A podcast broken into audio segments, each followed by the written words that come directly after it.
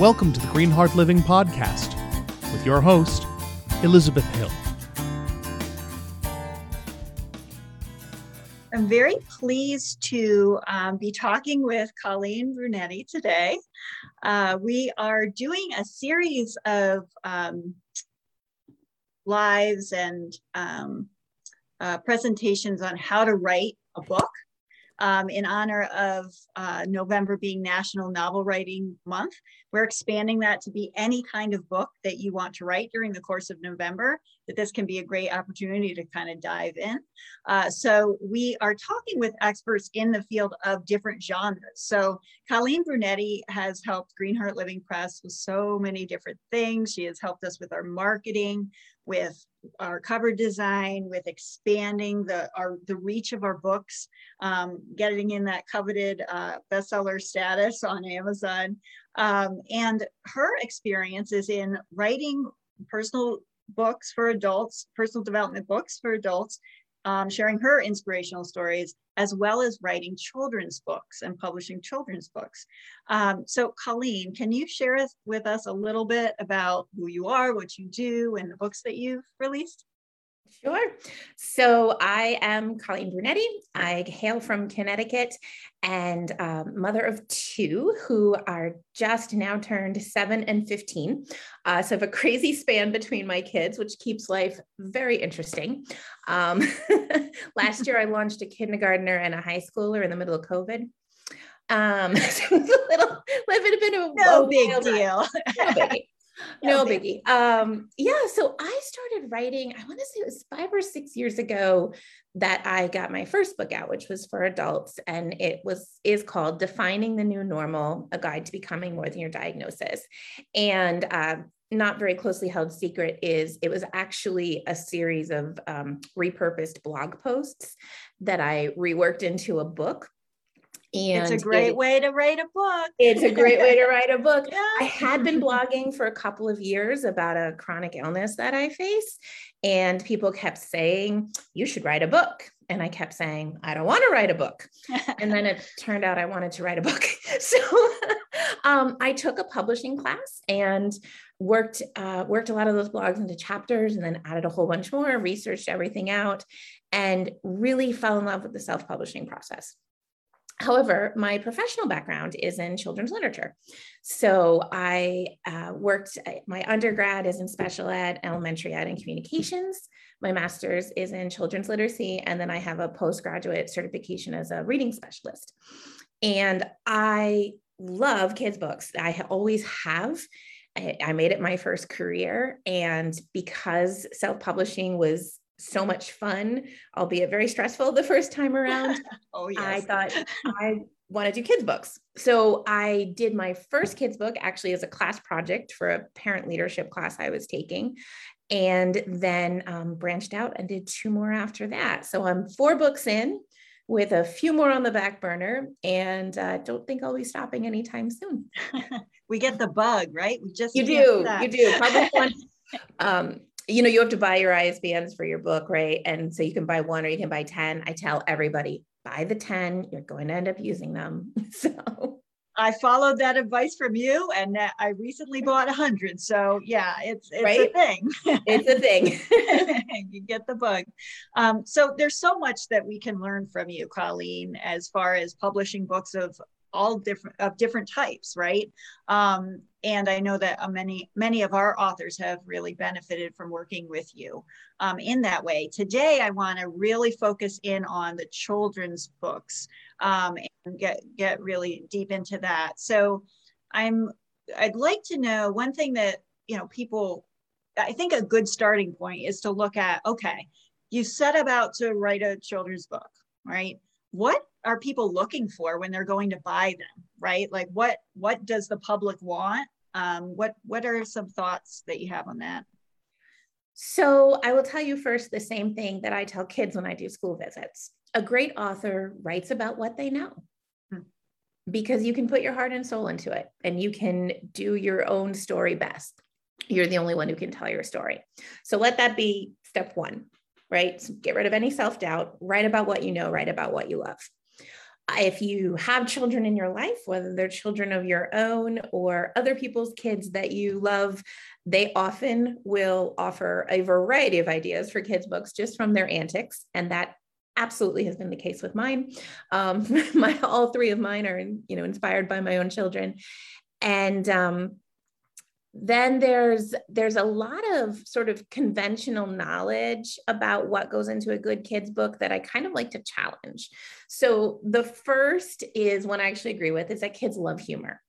So the whole book doesn't have to be humorous, but if you can get some really funny parts in there, children are going to be much more drawn to it. So that's number one.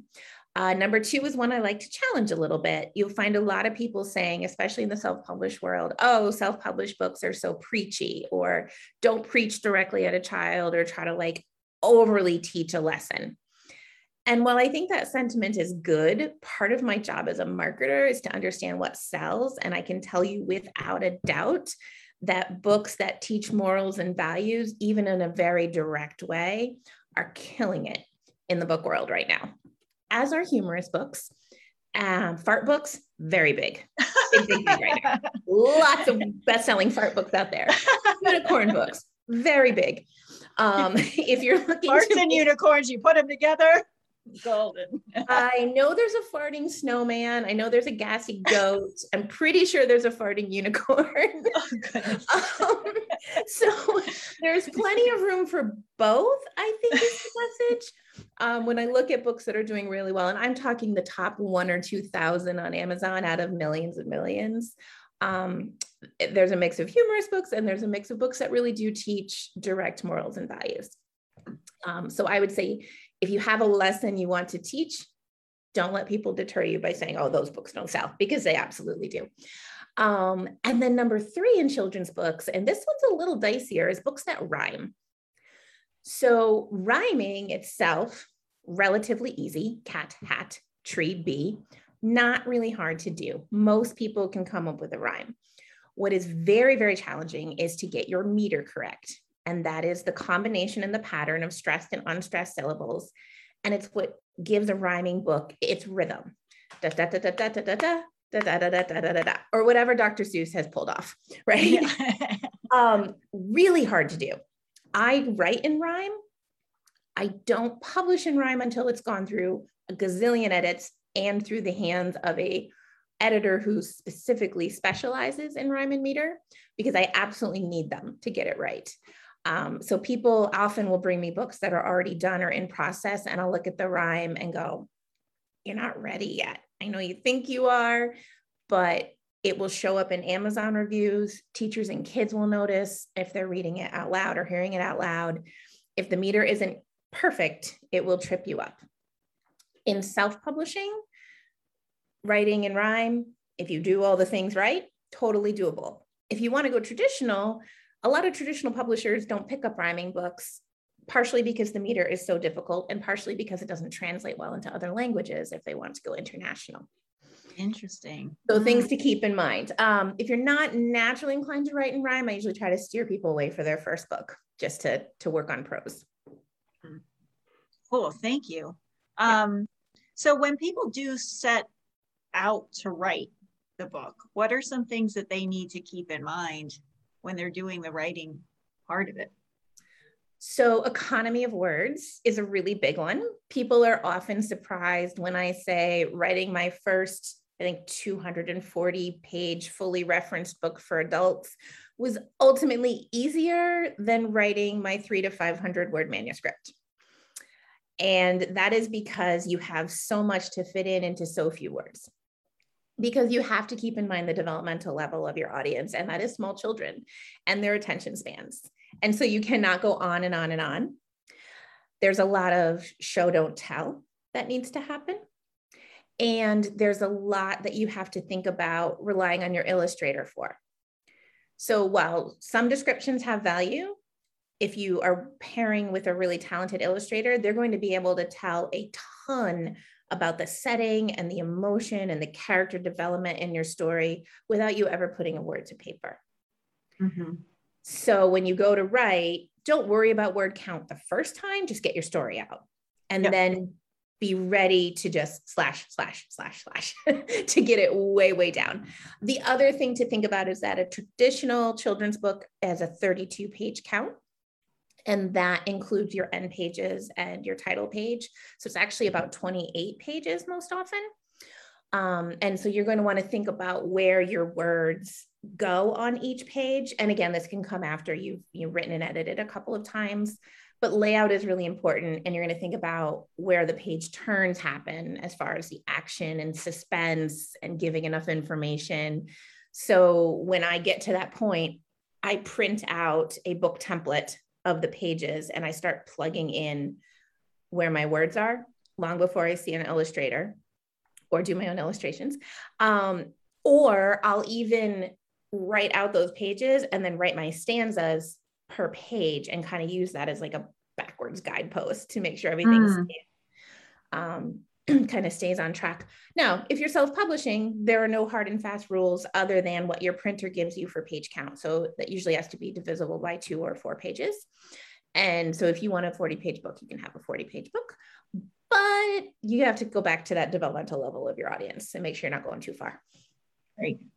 Um, so I, I, know a lot of times I have people come to me that have a concept for a book, but they don't have an illust or they've written parts of it or maybe even the whole thing, but they don't have an illustrator.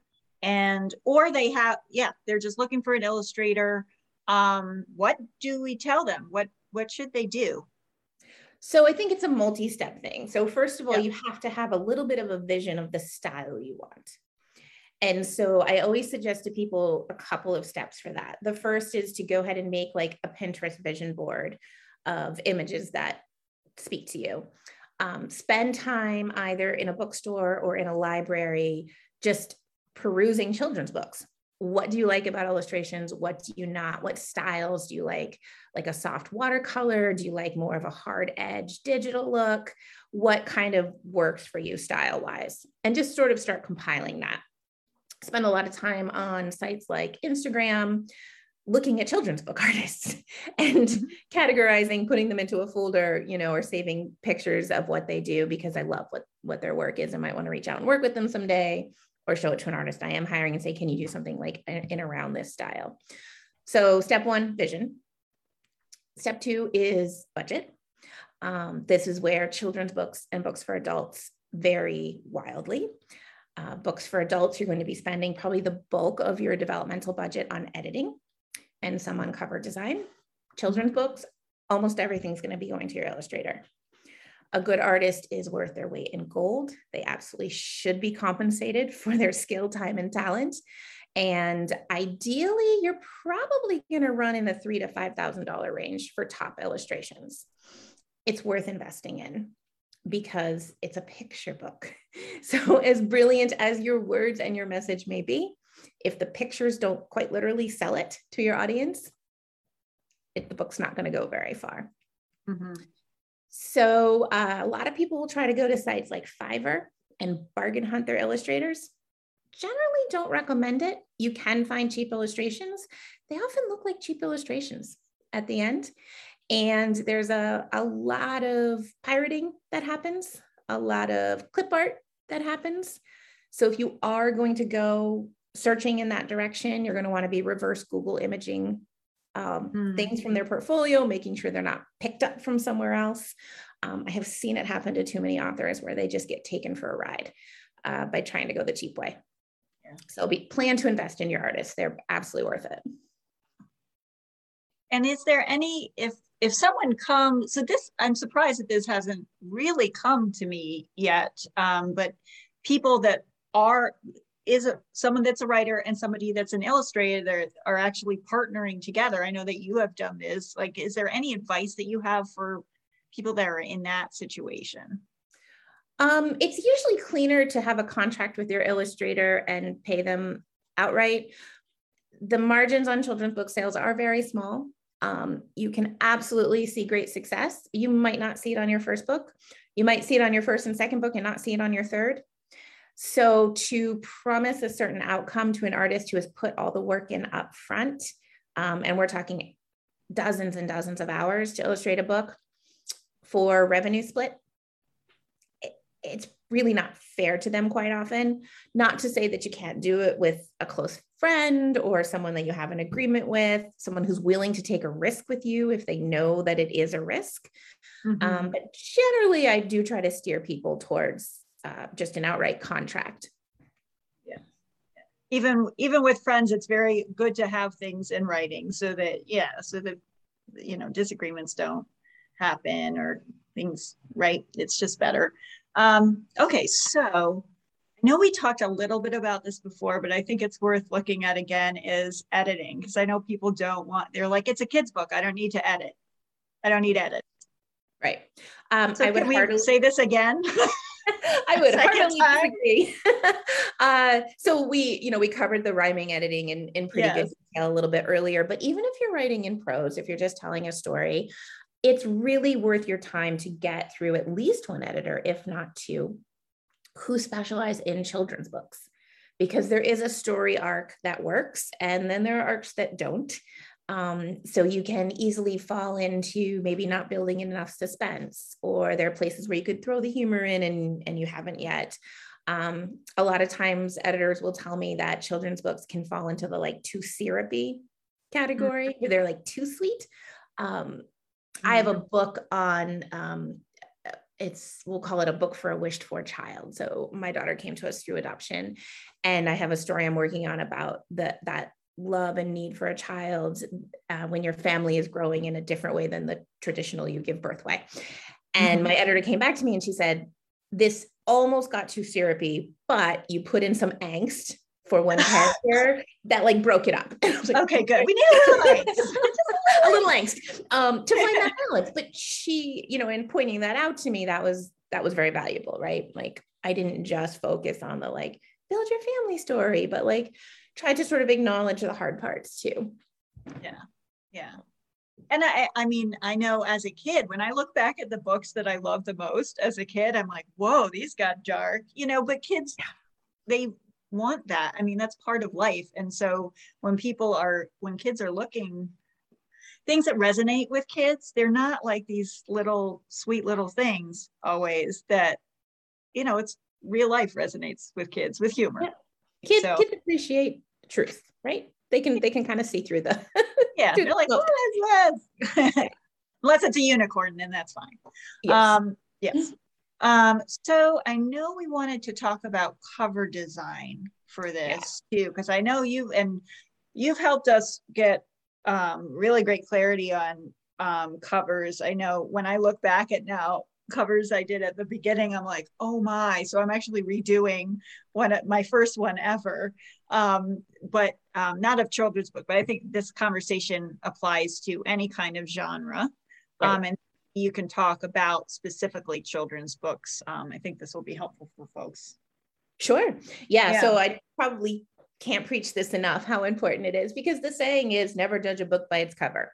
Baloney. Everyone judges a book by its cover. And that's what gets them to click if they're online shopping or pick up as they're walking by a shelf. It's got to be eye catching. Yeah because so much book buying happens online now, it has to be eye catching on a flat screen this big. Very different psychological visual experience than picking up a book on the shelf at a bookstore. Mm-hmm. So, a lot of thought has to go into cover design. And when you're talking about children's books, that design may not come from your artist. Maybe it shouldn't come from your artist. It really depends on if your artist has a graphic design background or not, as well. Um, that really matters. So you may end up wanting to hire a cover designer or a book formatter for the internal as well, in addition to, to your artist. So let's talk about what works and what doesn't, because I actually use my own books as examples because it actually kind of shows you the the growth that I've made as I've learned more over the last several years. So, this is my first cover for Aiden the Wonder Kid. I love this cover. I love the action. I love the expression of the dog, the kind of humor of like drop kicking a pizza. Well, he has allergies, right? So he's allergic to, to dairy and wheat in the book. And so he's like fighting back against these allergies, right? All of that works great. What does not work great is the size of the title. So if I were to start from scratch, knowing what I know now, I would take all of these elements, shrink them down, and throw this title at least this top third. Yep. Right. So there's an example of like, we kind of got there, but there was room for growth. Mm-hmm. All right. Second book, and Pip 2. You can see what I learned. Yep. Big title. couple of things that I am redoing this cover because this cover, um, this book is not doing as well as I would like uh, in sales. It does great in person. People really enjoy it, um, get great reviews, but it's not catching people's attention online. So I need to go back to the drawing board. Beauty of self publishing. I can just do that, right? um, so title works great. Mm-hmm. Bold, mm-hmm. you know exactly what it says. Uh, as far as design, I'm not sure the words on the title are working great might actually end up with a title redo mm. on this one. Might end up being Pip joins in. We'll see. Uh, but what's not working is the image. Mm. So the book is about a little sister who joins her brother through his activities during the day and she trashes them because not because she's mean, but because she like wants to be a part of what he's doing and she just messing it up. Um, and then they come together in the end in a really, really sweet way. Uh, but I don't know that that's really translating here on this cover. I think this one needs a redo. So the one we're working on, she's peeking through a door, mm. ready to join him as he plays an instrument. Um, so she's actually going to be joining in some action. There's not a lot of action going on in this book. So this one should be a complete redo. All right. And then Share a Little Kindness is my self illustrated book. This one nailed it. Nailed um, it. But uh, I will tell you, I spent more time on this cover than I did on four or five pages internally combined. Like, just suffered over this cover. and had a lot of really valuable input from people who are way smarter than I am with graphic design. Um, big, bold title, solid colors, a little bit of action, and everything just draws you right in to the center and kind of reflects what's happening with the main theme of the book. Mm. So this one works really well. It is by far my bestseller. Um, and I'm convinced that it's the cover and also it teaches lessons overtly. Kindness. Yes. Translating very well. So uh, that's yeah, that's sort of the uh, the journey I've taken on on cover design on my own. Um, but those concepts definitely apply across the board. Mm-hmm. Excellent.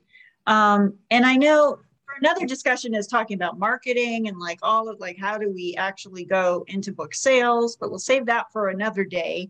Um, is there anything else you want to share around layout? I know there's different especially if you're tackling it yourself like i don't i don't know if there's anything that you want to share with people around actually designing or laying out the internal of a book or do you really recommend that they hire someone to put it together? It kind of depends on your incoming skill level um, so there's a lot of book templates online. You can just like Google in picture book layout. There's one that I pull every time. And um, so even though I do all my artwork digitally and the artist, um, Dan Karsten, who did the first two books that are just, the illustrations are just so fantastic. Um, Pip is digital and Wonder Kid was um, done with traditional mediums.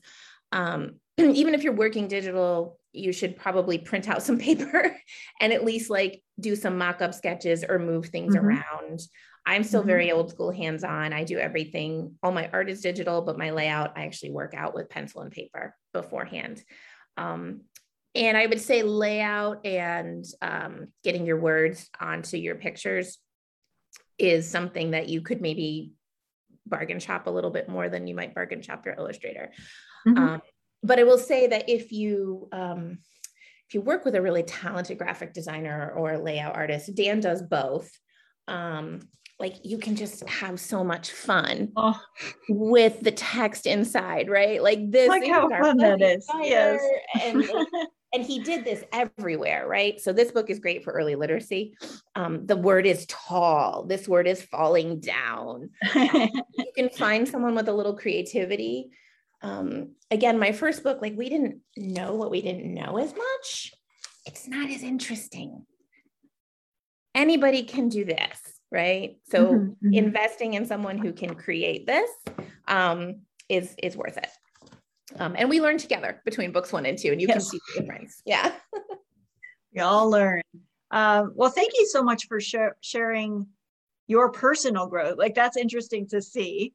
Um, and it's and it also demonstrates just how like why wouldn't you ask so like work with somebody that has already been through the ropes instead of suffering through it yourself right? Like you can right? Like i've self-published you self we've been through the ropes. Um, but then at some point it's like okay do i really want to be doing this the hard way for things? So but the, right? Right. Well and the beauty of self-publishing is you can you can also make a lot of expensive and time costly mistakes right so if you work with someone like you or me to guide you through the process the hours and dollars that can get saved in the end I would have hired someone like you for my first book. That would have been really smart. Um, right? like, uh, there's real value to having a coach next mm-hmm. to you so that yeah. you get it as right as possible out, out of the gate. Mm-hmm. Yeah. Yeah. Is there anything? So I, I just love everything we've gotten to talk about today. This is such valuable information. Anything else that, that we didn't get to that you want to make sure that people know? Any bits of advice or anything? Um, I would say if you want to try it, there's nothing that will stand in your way right like you can you can figure this out if you can't afford a good illustrator there are people out there who will teach you how to crowdfund i see kickstarters funded for books in a matter of days all mm-hmm. the time um, again kickstarter being an art and a science get someone to guide you through it um, but there's always ways to, to, kind of break through some of those initial barriers to publishing um, mm-hmm. and then the other thing i would say is no matter if you've gone through those barriers and you're ready to write and publish, no matter what your timeline is, like just tack on three to six months. Um, because oh man, this is so true. Because like it should be done in two months, right? Yes. It should be done. Mm-hmm. It's like no, no, no, no, no. Arbitrary uh, publishing dates a can be changed and b will just make you nauseous as you get closer and closer and you're not ready so like just have a little grace with yourself and be ready to push the date out it's okay the book will will come um, it's going to take longer than you think. Well, thank you so much for all of this, Colleen. Um, there's, if people want to work with Colleen, there's a couple different ways you can do that, right? So we, she is um, one of our um, experts that that we hire to work with our clients. So you can actually apply um, to publish with us or be coached by one of our um, one of our um, team members. And I, I will put the link to that if you want to go through Greenheart Living. And you can also reach out to Colleen directly. Um, she's happy to talk with you um, and see what needs that you have because everybody has different needs. They might have already done one part, but not done another part of the book, and they might only need guidance on one little particular aspect, or they might need guidance on the whole thing. So we'll make sure we add those um, links underneath. Colleen, anything you want to share about how they contact you? Uh, the easiest way is through the contact button, which is all over my website at colleenbrunetti.com. Awesome. Thank and there is so a tab for authors. You can just go right there and see see the services that I have. Thank you, Colleen, for taking the time today. I'm really grateful. Thank you. Always a pleasure.